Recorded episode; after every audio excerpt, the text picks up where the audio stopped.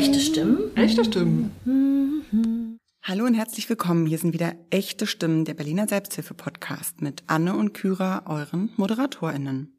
Wir haben heute Sophie zu Gast. Sophie ist aktiv in der Selbsthilfegemeinschaft zum Thema Geld und Schulden. Magst du dich einmal vorstellen und sagen, wie du zur Selbsthilfe gekommen bist? Wie bist du darauf aufmerksam geworden? Ja, wie, wie ist dein Weg dahin gewesen? Ja, danke erstmal für die Einladung und für die Frage. Also ich bin Sophie, 32 Jahre alt, seit 2020 Februar aktiv zum Thema Schulden. Das ist eine Zwei-Schritte-Gruppe in Berlin, aber auch weltweit und in Deutschland, genau, aber eben in Berlin bin ich dazu gekommen. Damals war das noch Präsenz, kurz vor Corona. Und ich könnte sehr viel zu der Frage sagen, weil es sehr über Umwege ging und ich eigentlich schon viel länger Schulden hatte, als ich dann zur DA kam. Also ich glaube, da war ich schon drei Jahre im Dispo. Und allein das ist aus heutiger Sicht so ein Merkmal, was quasi nicht normal ist. Also es gibt Leute, die können Schulden machen, Dispo haben und dann bezahlen die das ab. Das war bei mir nicht so. Und der Zeitpunkt, wo ich dann in die Gruppe gekommen bin, war sehr intuitiv, dass ich wusste, das Hauptproblem, was ich gerade habe, hat mit Schulden und dem Geld zu tun. Weil ich eben da jetzt aktiv, glaube ich, keine neuen Schulden direkt gemacht habe. Also ich hatte immerhin eine Finanzierung und eine Wohnung. Das hatte ich alles davor oft nicht und dadurch eben auch Schulden gemacht. Und dann hatte ich eben mein Studium wieder aufgenommen, was ich abgebrochen hatte damals. Auch nicht wissend, dass das auch mit so Schulden machen zusammenhängt. Das ist auch sehr komplex. Äh, vielleicht gehen wir noch weiter darauf ein. Das ist eben weit mehr als das Thema Geld.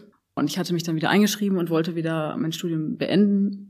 Und dann war ich irgendwie in der Uni und hatte so ein Seminar besucht und sollte dann da so eine Prüfungsaufgabe machen und habe einfach gemerkt, dass ich da keine Motivation aus mir heraus habe. Also es war, ich kann es immer nicht anders beschreiben. Also es war einfach wirklich so, ja, ich müsste das jetzt machen, das ist irgendwie klar, aber also und ich wusste einfach intuitiv, dass es mit dem Thema Geld zu tun hat. Also ich war, es war wirklich irgendwie so leer in mir und es gab diese Motivation nicht. Und durch die A bin ich dann darauf gekommen, also Adeptus Anonymous, dass es eben, ja, eben ganz viel mit den Schulden, also warum ich Schulden gemacht habe, sagen wir es mal so. Und dann bin ich eben in das erste Meeting gegangen und wusste dann da auch direkt beim ersten Meeting, dass das meine Suchtfamilie so ist und dass ich da genau richtig bin. Danke dir, Sophie, für den Einstieg. Ich bin selber seit 22 Jahren in der Selbsthilfe sowohl privat als auch ähm, beruflich aktiv seit ein paar Jahren. Mir sind Selbsthilfegruppen zu so vielen Themen bekannt, auch diese Zwölf-Schritte-Gruppen, diese anonymen Gruppen. Aber von dem Thema anonymen SchuldnerInnen, von denen habe ich noch nie was gehört. Wie genau bist du darauf aufmerksam geworden? Danke auch, dass du das sagst, weil das ist eben auch ein Anliegen, warum ich gerne jetzt heute hier drüber spreche weil ich immer wieder auch schockiert bin, wie wenig die Menschen darüber wissen oder natürlich kann ich es weiter ausholen, dass allgemein Thema Selbsthilfe viel zu stigmatisiert und unbewusst den Menschen einfach ist, also eben neben Therapie. Aber wie ich dazu gekommen bin, war eben eigentlich über das Mutterprogramm, also die anonymen Alkoholiker.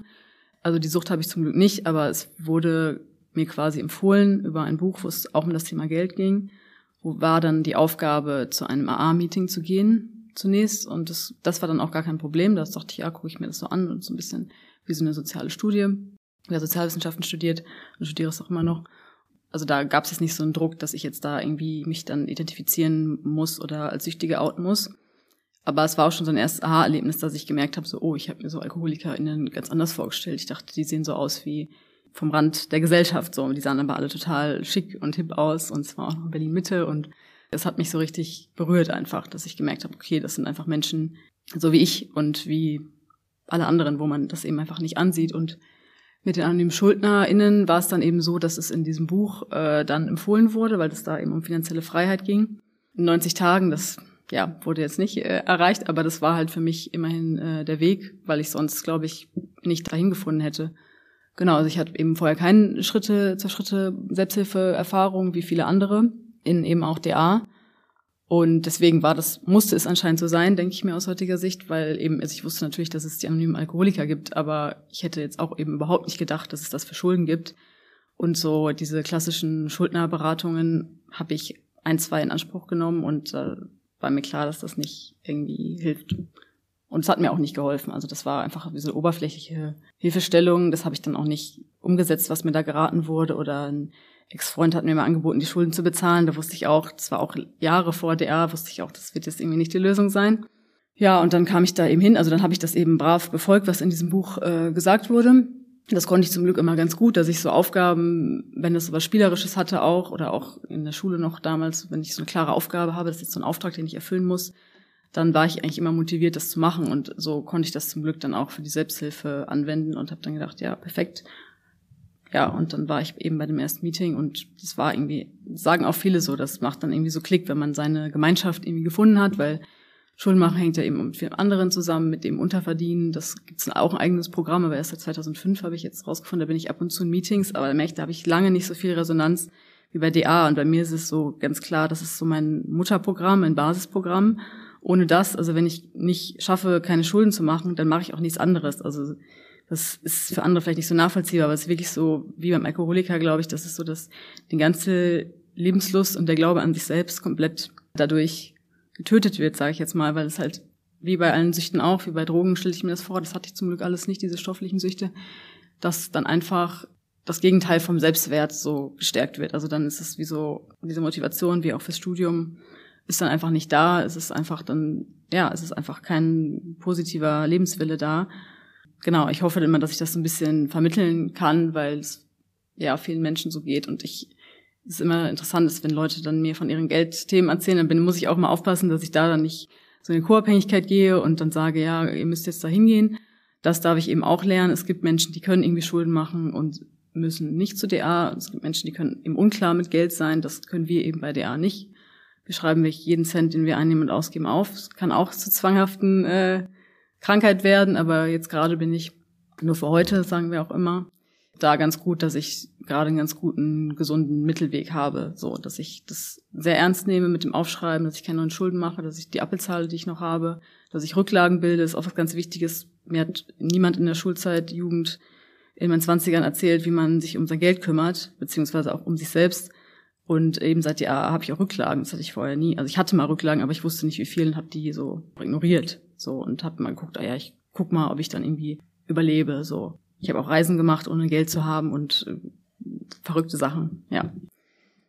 Ich habe einfach tatsächlich nicht so drüber nachgedacht, dass das ja auch so eine nicht stoffgebundene Sucht, dass es sich da drum handelt beim Schuldenmachen.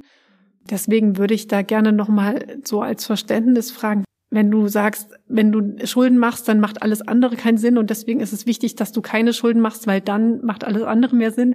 Was, ja, so habe ich das jetzt gerade verstanden. Was, was, was passiert denn dann, wenn du Schulden machst? Wie, was passiert da in dir? Ja, muss ja irgendwie auch in gewisser Weise einen kurzen Kick geben oder ja. Glücksgefühl oder irgendwas, um es irgendwie zu verstehen. Also ist mir auch ein wichtiges Anliegen. Ich hoffe und versuche das irgendwie zu beantworten, weil ich finde es auch immer ein bisschen schwierig, weil das ja so komplex ist, also emotional. Aber da kann ich, glaube ich, gut äh, erstmal einhaken mit dem, hast du gesagt, dass es ja auch so einen Kick dann wahrscheinlich gibt. Also deswegen ich, muss ich mal sehr begrenzen, weil es hängt mit so vielen anderen Süchten auch zusammen, also eben Kaufsucht ja auch. Und äh, das haben viele im Programm von Anfang an gesagt. Ich habe mir gedacht, ich bin auch nicht kaufsüchtig, ich habe ja nicht irgendwie paar tausend Euro für irgendwelche Gucci-Schuhe ausgegeben oder so. Habe ich auch nicht, aber man lernt dann halt immer mehr, dass es halt wirklich komplex ist. Und ich habe Existenzschulden gemacht, aber nie Konsumschulden gemacht. Das unterscheidet man so in Konsumschulden und Existenzschulden. Also ich habe das so genannt, glaube ich. Ob es offiziell so heißt, weiß ich nicht. Und bei mir war es wirklich dann für existenzielle Dinge. Und genau, und ab da komme ich auch zu dem Kick. Es hat mir nämlich einen Kick gegeben, wenn ich nicht wusste, ob ich den Monat überlebe. Also so krass es jetzt auch klingt. Das hängt natürlich mit Traumata aus meiner Kindheit zusammen. Genau, da wollen wir jetzt nicht so genau darauf eingehen, aber es ist mir auch wichtig zu sagen, ich bin auch selber therapeutisch ausgebildet, dass Traumata sehr wichtig sind, auch in therapeutisch zu behandeln. Aber ich sehe das, sehe die Sucht halt so, dass das für mich eine ganz klare äh, Auswirkung davon ist. Also von Gewalt und Dysfunktionalität in der Familie. Und das habe ich nach und nach rausgefunden, dass bei vielen auch so ist, die in meiner Gruppe eben sind, dass das so eigentlich so die Wurzeln dieser Sucht sind, weil man halt wirklich nicht in Sicherheit aufgewachsen ist und weil man nicht das Vertrauen hat, dass man ja letztendlich existieren darf. Also so dramatisch das jetzt klingt, so dramatisch ist es auch zum Glück jetzt nicht mehr, aber ist es immer noch, wenn ich drüber spreche, merke ich das ja auch. Und ich glaube, man hört es auch. Ähm, und eben zeitlang habe ich dann wirklich, also ich war zum Beispiel in Amerika alleine, ich konnte gerade mal den Flug bezahlen, den Rückflug dann schon nicht, da musste ich dann schon jemanden fragen. mein Ex-Freund damals, dann habe ich einfach geguckt, wie ich überlebt habe. Also ich habe auch in Notunterkünften geschlafen als junge Frau mit 25. Hatte dann auch irgendwie einen obdachlosen Freund, der auch Alkoholiker war. Der war bei RA, da waren meine ersten Berührungspunkte, ja. Der ist dann immer mal wieder in ein Meeting gegangen, wenn er gar nicht klarkam. Und das fand ich auch gut. Aber ich wusste überhaupt nicht, dass es so schlimm ist bei mir sozusagen. Also ich wusste da, ich habe immer gesagt, das hängt mit meinen Traumata zusammen und ich dachte auch so, ja, das ist auch, weil ich irgendwie so cool und mutig bin, dass ich dann irgendwie mir das zutraue, so als Frau auf der Straße zu schlafen. Und heutiger Sicht denke ich mir einfach, ich war kurz nicht vor einer Psychose. Also ich bin froh, dass ich da nicht in der Psychiatrie war. Also so, also war ich zum Glück auch nicht. Aber aus heutiger Sicht würde ich das halt überhaupt nicht mehr machen. Also es war einfach wirklich dieses Herausfordern, würde ich aus heutiger Sicht sagen, von meinem eigenen Schicksal klingt jetzt auch noch ein bisschen romantisch, also eher wirklich von meinem, also meinem Überleben so, dass es mir halt diesen Kick gegeben hat, wenn ich das eben nicht sicher wusste, ob ich sozusagen überlebe.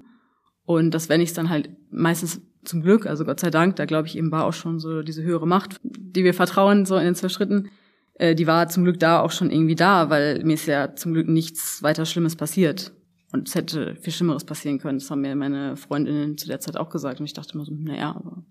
Also ich habe das halt gar nicht das Ausmaß irgendwie äh, begriffen und äh, die Ernsthaftigkeit, also das, das Ausmaß einfach. Und dann eben erst durch die äh, Schrittearbeit und durch das Teilen in den Gruppen und das Hören von den anderen und dann mich generell beschäftigen mit Sucht, habe ich gemerkt, eben wie krass das ist. Also vor allem durch den ersten Schritt, das war sehr schmerzhaft, wo meine Sponsorin mich dann immer sowas gefragt hat, ja, gibt es mir ein besseres Gefühl, mit Kreditkarte zum Beispiel zu bezahlen, als mit äh, Girokarte? Und musste ich halt sagen, ja. Und jetzt benutze ich keine Kreditkarten mehr. Und das war halt wirklich so. Es war halt wirklich dann dieses, was du gerade auch, glaube ich, äh, kurz angesprochen hast, dieses, was wahrscheinlich bei vielen Süchten, auch bei stofflichen Süchten, ich mir so vorstelle, das habe ich ja zum Glück nicht, deswegen kann ich es mir nur theoretisch vorstellen, dass dann, wenn man dann irgendwie die Droge nimmt, in dem Moment, wo ich halt dann zum Beispiel eine Kreditkarte bezahlt habe, dann war das ein richtig tolles Gefühl. Und so wird es auch bei DA in den Merkmalen beschrieben, dass man dann sich so erwachsen fühlt und so auch irgendwie besonders. Oder eben auch besonders, wenn man zum Beispiel einfach ganz normal die Rechnung bezahlt obwohl das ja eben eigentlich normal sein sollte. Das ist bis heute noch so. Ich fühle mich richtig super, wenn ich Rechnung bezahle und ist ja auch wichtig. Also ist ja auch nicht falsch, weil aus meiner Sicht ist es ja auch eine besondere Leistung in dem Sinn, aber nicht zu denken, dass jetzt irgendwie jemand anderes dann total dankbar sein muss, nur weil ich die Rechnung bezahle. Also da merke ich immer noch, dass da sehr viel Verdrehung in meinem Denken und auch Fühlen sind. Aber dieses Süchtige mit dem Kick, das muss ich sagen, das ist doch, das habe ich auch immer noch. Selbst wenn ich was bezahle und daran merke ich eben, wie süchtig das Thema Geld und Kaufen bei mir ist, selbst wenn ich das Geld habe und ich habe ja jetzt seit eben drei beziehungsweise vier Jahren im Prinzip keine äh, ungedeckten Schulden gemacht, also gedeckte schon, aber eben das auch jetzt schon dieses Jahr nicht mehr. Und selbst wenn ich dann eben das kaufen kann und genau weiß, ich habe das Geld sogar eingeplant, das ist dann auch so ein Werkzeug in dem Selbsthilfeprogramm, dass man sich wirklich so einen ganz genauen Ausgabenplan erstellt, was ich auch jetzt erst vor kurzem gemacht habe, so wo man wirklich sagt, für die und die Kategorie darf ich so und so viel Geld ausgeben. Und es muss jetzt nicht ganz streng befolgt werden, aber es geht darum, dass es insgesamt dann stimmt und für mich eben auch so dieses Vertrauen in die Zukunft halt wieder zu gewinnen, zu sagen, ja, ich kann das auch selber ein bisschen mitgestalten und ich, bin dann irgendwie ausgeliefert und habe dann irgendwie so und so viel Geld. Und ich hatte halt immer wenig Geld und deswegen ist dieses Unterverdienen ja auch so wichtig dann und damit verknüpft. Weil wenn man wenig Geld hat, ist es natürlich auch schwierig dann oder schwieriger, keine Schulden zu machen. Aber der Witz ist wirklich, dass ich merke, ich habe ja lange von Hartz IV gelebt oder auch Bürgergeld, dass ich jetzt merke, früher war das schwieriger für mich, also jetzt bekomme ich eben auch gerade Bürgergeld und jetzt komme ich damit ganz gut klar. Und am Anfang, als ich bei DA ankam und die quasi gleiche finanzielle Grundlage hatte, dachte ich, ich bin total arm und ich muss noch Schulden machen. Und habe das ja auch gemacht. Und das ist eigentlich der beste Beweis. Das wird auch immer wieder im Programm gesagt, dass es eben nicht um die Summe des Geldes geht. Und ich habe es für mich so definiert, dass natürlich die Grundbedürfnisse gedeckt werden müssen. Also wenn ich jetzt nicht ungefähr 1000 Euro wenigstens habe, also dann ist klar, dass es nicht geht. Aber tatsächlich ist es jetzt so, dass ich mit dem gleichen Geld mich viel reicher fühle, weil ich es eben genau einteile und weil ich wirklich immer ganz genau hinterfrage, ist es ein Bedürfnis oder ist es ein Wunsch? Und ein Wunsch ist ganz oft dieses Süchtige, weil ich möchte dann irgendwie eine pinke Mütze haben, weil die irgendeine Influencerin äh, geteilt hat. Da muss ich immer sehr aufpassen und letztendlich kritisiere ich das auch sehr. Aber eben, der Witz ist wirklich, wie es dann funktioniert, dass ich mir dann ja überlegt habe, so und so viel darf ich zum Beispiel im Monat für Kleidung ausgeben. Und es geht eben nicht darum, sich dann so wieder zu bestrafen und zu sagen, hey, ich darf ja kein Geld ausgeben, ich habe Schulen gemacht.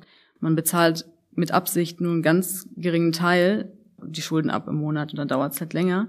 Aber weil es eben vor allem darum geht, und das wird man, glaube ich, auf den ersten Blick gar nicht denken bei dem Thema Schulden, dass es insgesamt viel mehr darum geht, die eigenen Bedürfnisse wirklich kennenzulernen und die auch dann finanziell zu verwirklichen und die auch ernst zu nehmen. Ich möchte dir an der Stelle erstmal danken für dein Vertrauen und für deine Ehrlichkeit, die du uns und auch allen HörerInnen entgegenbringst. Mich würde interessieren, um was für ein Ausmaß von Schulden wir da reden und wie das Zwölf-Schritte-Programm dir dabei geholfen hat. Also wie war es vorher und wie ist es jetzt? Du hast es gerade schon ein bisschen durchklingen lassen, ähm, aber vielleicht nochmal konkret die Frage, die Schuldnerberatung hat dir nichts gebracht. Was genau ist es am Zwölf-Schritte-Programm, das dir geholfen hat, von deinen Schulden runterzukommen? Ja, das ist auch eine sehr gute und wichtige Frage, glaube ich, auch für alle, die sich jetzt irgendwie dafür interessieren. Der Unterschied mit der Schuldnerberatung. Ähm, nur kurz, damit man sich das vorstellen kann, da wird einem dann wirklich gesagt, nur habe ich die Schulden halt gezeigt und gesagt, ja, so und so ist das und das belastet mich oder wie auch immer. Also es ist eigentlich nicht mal, nicht mal so psychologisch. Dann hat er einfach mir vorgeschlagen, das umzuschulden. Und ich glaube, dann war ich vielleicht sogar schon in DA. Auf jeden Fall wusste ich irgendwie dann schon, also spätestens durch DA wusste ich halt, Umschuldung wird eigentlich meistens davon abgeraten. Also es gibt wenige Fälle, wo die Leute keine Ahnung, wie viel Schulden haben und manchmal gibt es dann ja bessere Zinsen oder sowas. Da kann es dann irgendwie wirklich ratsam sein, aber in der Regel ist es eher meiner Erfahrung nach oder meines Wissens nach eben eine Problemverlagerung und keine Lösung. Und ich war eben zweimal kurz davor, das umzuschulden, habe es zum Glück nicht gemacht. So, Gott sei Dank. Und wie mir das geholfen hat, werde ich gleich drauf eingehen. Der Summe muss ich vorweg sagen, ist nämlich ganz, ganz wichtig, auch was wir immer so sagen. Und was ich vorher auch nicht gedacht hätte, dass die Summe gar nicht so entscheidend ist. Weder beim Einkommen noch bei den Schulden. Und das kommt ja aus dem Amerikanischen, da ist ja eh alles größer, bigger und so weiter. Und da haben die Leute dann teilweise, weiß ich nicht, so, so mehr fast die 100.000 oder so Bereich oder so um den Dreh. Und ich hatte so nachdem ich das nach und nach auch erst rausfand, so circa 15.000. Das ist auch schon nicht wenig. So. Aber also davon BAföG-Schulden, Dispo-Kredit, das zusammen jetzt war circa 5.000 und dann das meiste, also so 10.000 äh, bei meiner Mutter tatsächlich. Also aber auch zum Glück, weil da eben keine Zinsen anfallen. Das ist auch das, was ich jetzt noch abbezahle. Aber wie gesagt, das ist eigentlich nicht so wichtig, die Summe. Wobei ich merke, dass ich schon auch stolz darauf bin, dass ich ja eben von 15 jetzt auf so zweieinhalbtausend runtergekommen bin in fast vier Jahren. Dabei muss man sagen, wobei es ja trotzdem auch auf jeden Fall durch das Programm gekommen ist und auf jeden Fall ein Geschenk und auch ein bisschen mein Verdienst, also so sehe ich das irgendwie, dass mir auch ein paar tausend Euro erlassen wurden, so. Aber das wäre nicht passiert, bin ich zutiefst überzeugt. Und jetzt komme ich eben zu dem, wie das Programm mir da geholfen hat, dass eben, das habe ich mich auch noch nicht erwähnt, das ist auch ganz wichtig, weil das da meistens hat man ja vor den Sachen, also ist meine Erfahrung sowohl in Therapie als auch im Selbsthilfeprogramm, vor den Sachen, die irgendwie am wichtigsten für die Entwicklung wären, am meisten Angst. Und ein ganz, ganz wichtiges Werkzeug von DA sind halt die sogenannten Entlastungsmeetings, also vom englischen PRG, Pressure Relief Group. Und es geht auch wirklich darum, den Druck, weil das ist eigentlich so das Hauptthema, habe ich noch nicht gesagt, dass man sich mit allem halt sehr viel Druck macht und dann ist es so wie so eine Verlagerung ins Außen auf dieses Geld. Und ist ja klar, dann durch je mehr Schulden man hat, desto mehr Druck hat man dann ja auch. Und was ich aber heute immer noch habe, ist, dass ich, sobald ich irgendwie an die Zukunft denke, an irgendwas Berufliches, was ich erreichen muss, habe ich sehr viel Druck. Also ich glaube mehr als andere Menschen. Und das ist eben genau die Schwierigkeit, das dann auszuhalten. Weil das ist eben genau das, wo wir auch gerade von sprachen, mit diesem kurzen erleichternden Kick. Weil das ist dann natürlich das, was einen da leicht drin halten kann. Und ich erlebe auch viele in der Gruppe, die das auch nicht so gut schaffen wie ich. Also ich, ich bin ja auch relativ privilegiert so von meinem Bildungsher und dass ich jung ins Programm gekommen bin 28 und so, denke ich mir, ist es noch einfacher als irgendwie mit 65 und so. Und trotzdem denke ich mir mal, ich bin ja ein Vorbild für die anderen. Und ich sehe auf jeden Fall, dass es nicht unbedingt so einfach ist immer. Und es war auch nicht immer einfach für mich. Also ich musste auch immer wieder üben, dann zu widerstehen. Und äh, zu diesen Entlastungsgruppen wollte ich noch sagen, dass die wirklich sehr elementar eigentlich sind. Also das ist auch ein bisschen im eigenen Ermessen, wie viele man da macht. Ich hatte jetzt auch schon länger keins mehr. Und wenn man gerade akute Krise hat, dann ist es öfter empfohlen und wenn nicht, dann so alle drei Monate. Und da trifft man sich mit zwei anderen, die üblicherweise mehr Erfahrung im Programm haben und auch eben nüchtern sind, mindestens drei Monate. Und ich bin auch Teil von zwei anderen PhDs inzwischen, genau. Und da guckt man sich wirklich ganz genau die Finanzen an. Also diese Pläne, von denen ich schon gesprochen habe, damit fängt man dann an, wenn man ins Programm kommt. Das schreibt man wirklich jeden Cent, den man ein- und ausgibt, auf. Und das ist natürlich sehr nervig am Anfang. Und das kann ich wirklich sagen, das ist wirklich diese Routine, wenn man das trainiert wie so ein Muskel. Inzwischen macht mir das Spaß. Und ich hatte auch immer das Problem mit Zahlen, dass ich halt von klein auf gehört habe, ich wäre nicht gut in Mathe und so, und das stimmt eigentlich gar nicht so, aber das war halt auch ein Trauma. Und deswegen hatte ich natürlich keinen Bock. Ich habe mich mit für alle Fächer in der Schule sehr eingesetzt, war immer sehr strebsam, außer für Mathe. Und dann mich dann mit Zahlen zu beschäftigen, also ich habe wirklich da auch so posttraumatische Belastungssymptome gehabt, dass ich wirklich so dissoziiert bin und nicht das konnte teilweise. Genau, und da war es aber das Gute, dass es da ja keinen Zwang gibt. Also ich konnte dann einfach mir aussuchen, wie viel traue ich mir irgendwie zu und was ist realistisch. Und ich habe dann wirklich angefangen mit ein paar Minuten. Also das, ich mache das auch nicht jeden Tag. Manche machen das dann zwanghaft jeden Tag, diese äh, Zahlen, die Ausgaben und Einnahmen einzutragen. Also ich mache das, wenn ich unterwegs bin, mache ich es immer sofort in die App, weil viele Sachen habe ich ja nicht quittiert, da muss ich ja, sonst vergesse ich ja.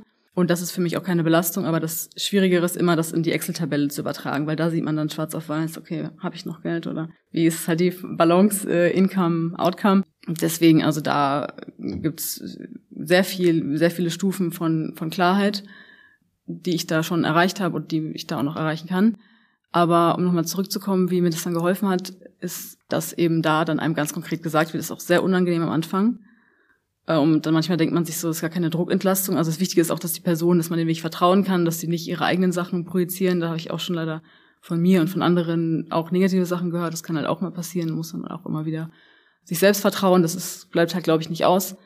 Aber dann kriegt man wirklich sehr wichtige Hinweise, die ich, also alleine hätte ich das nicht geschafft, alleine wäre ich auf manche Lösungen halt gar nicht gekommen, wie eben auch mit meiner Mutter dann diese Schulden, die sie mir erlassen hat. Also ich hatte ein Jahr lang oder so, habe ich in meinem PIG darüber gesprochen, dass ich diese Schulden habe, aber keinen Bock habe, die zu bezahlen. Also mindestens ein Jahr. Weil ich immer gesagt habe, ja, wegen meiner Vergangenheit ist die mir das eigentlich schuldig und das ähm, und das ist auch das Gute dann, wenn man dann merkt, eben, das ist halt Selbsthilfe und dann nicht Therapie und auch nicht Coaching. Es wird einem nicht irgendwie gesagt, du musst das jetzt so machen, sondern die haben es angehört, die waren dann geduldig mehr oder weniger, mehr auf jeden Fall haben die mich dann auch so gelassen. Und das finde ich immer wieder einen entscheidenden Schlüssel, dass ich dann auch so gelassen werde, wie ich gerade bin und nicht an mir so rumgezerrt wird. Und dann war aber der spannende Punkt, als dann gesagt wurde von einem, ja, aber es scheint ja schon doch irgendwas in dir zu geben, wo du denkst, dass du diese Schulden hast, weil du hast ja jetzt schon zum hundertsten Mal erwähnt. Und dann war das irgendwie gut und dann habe ich gemerkt, dann war ich halt irgendwie auch bereit und so war das oft bei mir. So ich wusste von Anfang an, was es alles gibt und habe mich da sehr ehrgeizig mit allem beschäftigt, aber ich wusste, ich kann nicht alles von Anfang an so machen. Und dann war es eben gut und dann haben wir halt irgendwie das zusammen so beschlossen und dann habe ich irgendwie meine Bereitschaft meiner Mutter auch nochmal signalisiert. Und ich glaube, ähm, das ist ja auch einer der Schritte, diese Bereitschaft einfach zu haben, dass es nicht immer darum geht, dass ich selber alles mache, sondern dass ich diese Bereitschaft habe, dass auch von der höheren Macht eine Lösung kommen kann. Und das war halt, glaube ich, genau das. Weil dann eben habe ich meiner Mutter signalisiert, ich kämpfe nicht mehr gegen sie äh, oder so, und dann hat sie auch nochmal ausgerechnet, also es hat dann auch so was bei ihr bewirkt. Und dann hat sie es nachgerechnet, hat sie geguckt, wie viel hat sie meiner Zwillingsschwester gegeben für irgendwelche Sachen. Und das war meinen Eltern immer sehr wichtig. Das haben sie sehr richtig gemacht, dass sie immer alle gleich viel Geld bekommen haben. Und dann habe ich das automatisch halt erlassen bekommen. Das waren einige tausend Euro weniger. Ich glaube so 3000. Und dann gab es nochmal einen ähnlichen Fall. Und dann haben wir uns irgendwie auf 4000 geeinigt, die ich dann zurückzahlen musste von 10.000. Und da bin ich ja gerade noch bei. Du hast ja jetzt von dem Zwölf-Schritte-Programm gesprochen, was ja immer diese anonymen Gruppen haben und es geht auch immer um das höhere Wesen. Auf jeden Fall würde ich gerne wissen, inwieweit ist das ein, eine Art religiöse Gruppe oder haben die Leute einen religiösen Hintergrund, wenn sie da hinkommen oder werden sie religiös oder was genau ist das?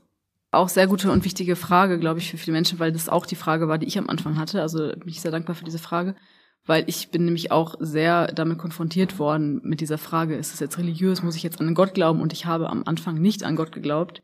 Ist mir ganz wichtig zu sagen, ich bin sehr antichristlich, sage ich mal, aufgewachsen. Ich war auf einer Waldorfschule im freikristlichen Unterricht. Das war für die, die keine, keiner Religionsgemeinschaft angehört haben. Und das habe ich halt so übernommen von meinen Eltern, die, also bin ich ihnen auch dankbar, dass sie dann nicht mehr irgendwas aufgezwungen haben, die selber traumatisiert von der katholischen Kirche waren und dann das ihren Kindern erspart haben, Gott sei Dank. Aber was mich ein bisschen behindert hat tatsächlich, war dann auch, dass ich dachte, oh Gott, dann geht's da um Gott. Und ich fand es ganz schlimm, das erste Jahr oder so Gott zu sagen. Äh, und dachte so, nee, Gott ist für mich sowas Patriarchales, Männliches, Kirche und so, Gott auf gar keinen Fall. Aber ich glaube, das hat mich nicht abgehalten, da weiter hinzugehen, weil zum Glück, ähm, ich weiß nicht mehr, was es genau war, von den Schritten oder von irgendwelchen offiziellen Literaturtexten, wo ja immer ganz klar gesagt wird, die höhere Macht oder den Gott, so wie du ihn oder sie verstehst. Und ich glaube, das war direkt so eindrücklich. Es hat direkt diese, diese krassen Widerstände, die ich sonst, glaube ich, entwickelt hätte, weggenommen. Und ich habe mich halt noch eine Weile dagegen gewehrt, eben Gott zu sagen und dachte, nee, das ist eine höhere Macht, maximal, das ist eine höhere Macht und so. Und das Spannende ist, ich habe mich vorher schon als sehr spirituell ähm, empfunden, aber im Nachhinein würde ich sagen, ich hatte aber halt das Problem, weil ich hatte halt keine höhere Macht. Also nicht, ich hatte, das ist auch falsch. Ich hatte eine höhere Macht, Aber ich hatte eigentlich kein Vertrauen in die höhere Macht. Also ich dachte, habe halt alles Mögliche eben ausprobiert von irgendwelchen spirituellen Techniken, äh, was ja in Berlin auch sehr leicht möglich ist. Und ich da auch ein bisschen verloren und ich deswegen, ich war der Überzeugung, dass ich da eigentlich schon voll das gefunden habe. Aber das war wirklich eine sehr wichtige Erfahrung oder auch Erleuchtung in Anführungsstrichen, dass ich dann gemerkt habe, nee, eigentlich äh, geht das viel tiefer und gerade in Bezug auf Sucht, also das musste ich mir halt eingestehen, dass dass solange ich ein süchtiges Verhalten krass äh, ausagiere, kann ich nicht wirklich an eine höhere Macht oder an Gott glauben. Und jetzt sage ich auch, dass ich an Gott glaube und das finde ich sogar schön, weil es irgendwie so alles trägt und weil ich auch dadurch nicht mehr Widerstand gegen andere Religionen habe. Zum Beispiel, das wollte ich auch noch sagen, dass es eben nicht eng ist wie eben die katholische Kirche oder so. Also das Beispiel. Aber eben ist es halt nicht äh, festgelegt, wie der Gott oder die Göttin oder die höhere Macht oder die universelle Kraft, die das halt dann irgendwie sein kann für jeden anders, ist halt nicht festgelegt, wie die genau sich zeigt und was die für Praktiken irgendwie beinhaltet und die schließt halt auch nichts aus. Und das finde ich halt immer das Schöne, weil so viel in unserer Welt und Gesellschaft halt so ausschließend ist, so exklusiv und das eben viele Menschen ja auch auseinandertreibt. Und deswegen finde ich es so gut, dass immer ganz klar gesagt wird, es ist keine bestimmte Religion und es wird ja auch keine Religion ausgeschlossen. Und deswegen gibt es so diese Ausrede, sage ich mal nicht. Und ich finde es voll schön. Ja. Ich bin sehr gespannt auf die letzte Frage, die wir dir stellen werden. Und zwar, wenn du dir und dem Weg in und mit der Selbsthilfe einen Titel geben würdest, wie würde der lauten? Ist jetzt vielleicht ein bisschen zu kurz gekommen, aber bisschen hoffe ich, dass es auch so spürbar war, dass das Thema Geld und Schulden und diese Traumata sehr viel mit Grenzen zu tun haben. Und deswegen müsste das irgendwie, weil ich ja auch immer an dieser Grenze war zur Schufa und zur Obdachlosigkeit, also wohnungslos war ich aber eben nicht obdachlos, bin ich sehr stolz drauf, auf beides. Und ähm, eben dann auch so diese Schufa, dass es immer an der Grenze war zu diesem und auch zu diesem Überleben, wovon ich sprach, was eigentlich so diese krasseste Sucht und ja auch das wirklich Verheerende sein kann. Deswegen im Englischen hatte ich dann immer, ja, in Bezug darauf halt so Crossing Borders. Ja, ich weiß jetzt nicht, ob das so trifft. Also jetzt vielleicht in Bezug auf die Selbsthilfe könnte man das auch, weil es ist jetzt ja nicht definiert, ob das so positiv oder negativ ist, aber positiv wäre für mich auch dieses eben die eigenen Begrenzungen, die sind für mich sehr spürbar, wenn ich in einem süchtigen Verhalten bin, dann begrenze ich mich ja selber sehr stark. Und in dem Sinne vielleicht so positiv diese Grenzen zu sprengen. Also es geht ja auch darum, die, die gesunden Grenzen zu wahren und überhaupt zu erkennen und zu stärken. Das ist für mich sowohl therapeutisch als auch in der Selbsthilfe immer das Thema so. Was sind irgendwie gesunde Grenzen, die ich habe, haben darf, aber im Sinne von Begrenzungen, wie diese Sucht mich begrenzt hat, dieses süchtige Monster in mir oder dann auch die Schulden, das ist eine extreme Begrenzung von allem, das dann vielleicht so zu sprengen. Liebe Sophie, wir danken dir total für deine Zeit und dein Vertrauen und vor allen Dingen auch deinen Mut, hier gewesen zu sein. Und ja, vielen Dank auch von mir. Ich fand das ein sehr spannendes Thema und ja, ich hoffe hier, dass durch den Podcast vor allem Menschen, die vielleicht selber mit dem Thema zu tun haben oder andere kennen, die mit diesem Thema zu tun haben, dass sie dadurch äh, darauf stoßen, auf äh, eine DA-Gruppe, Kannst du kurz noch sagen, wann ihr euch trefft? Seid ihr eine offene Gruppe oder wie kann man euch erreichen?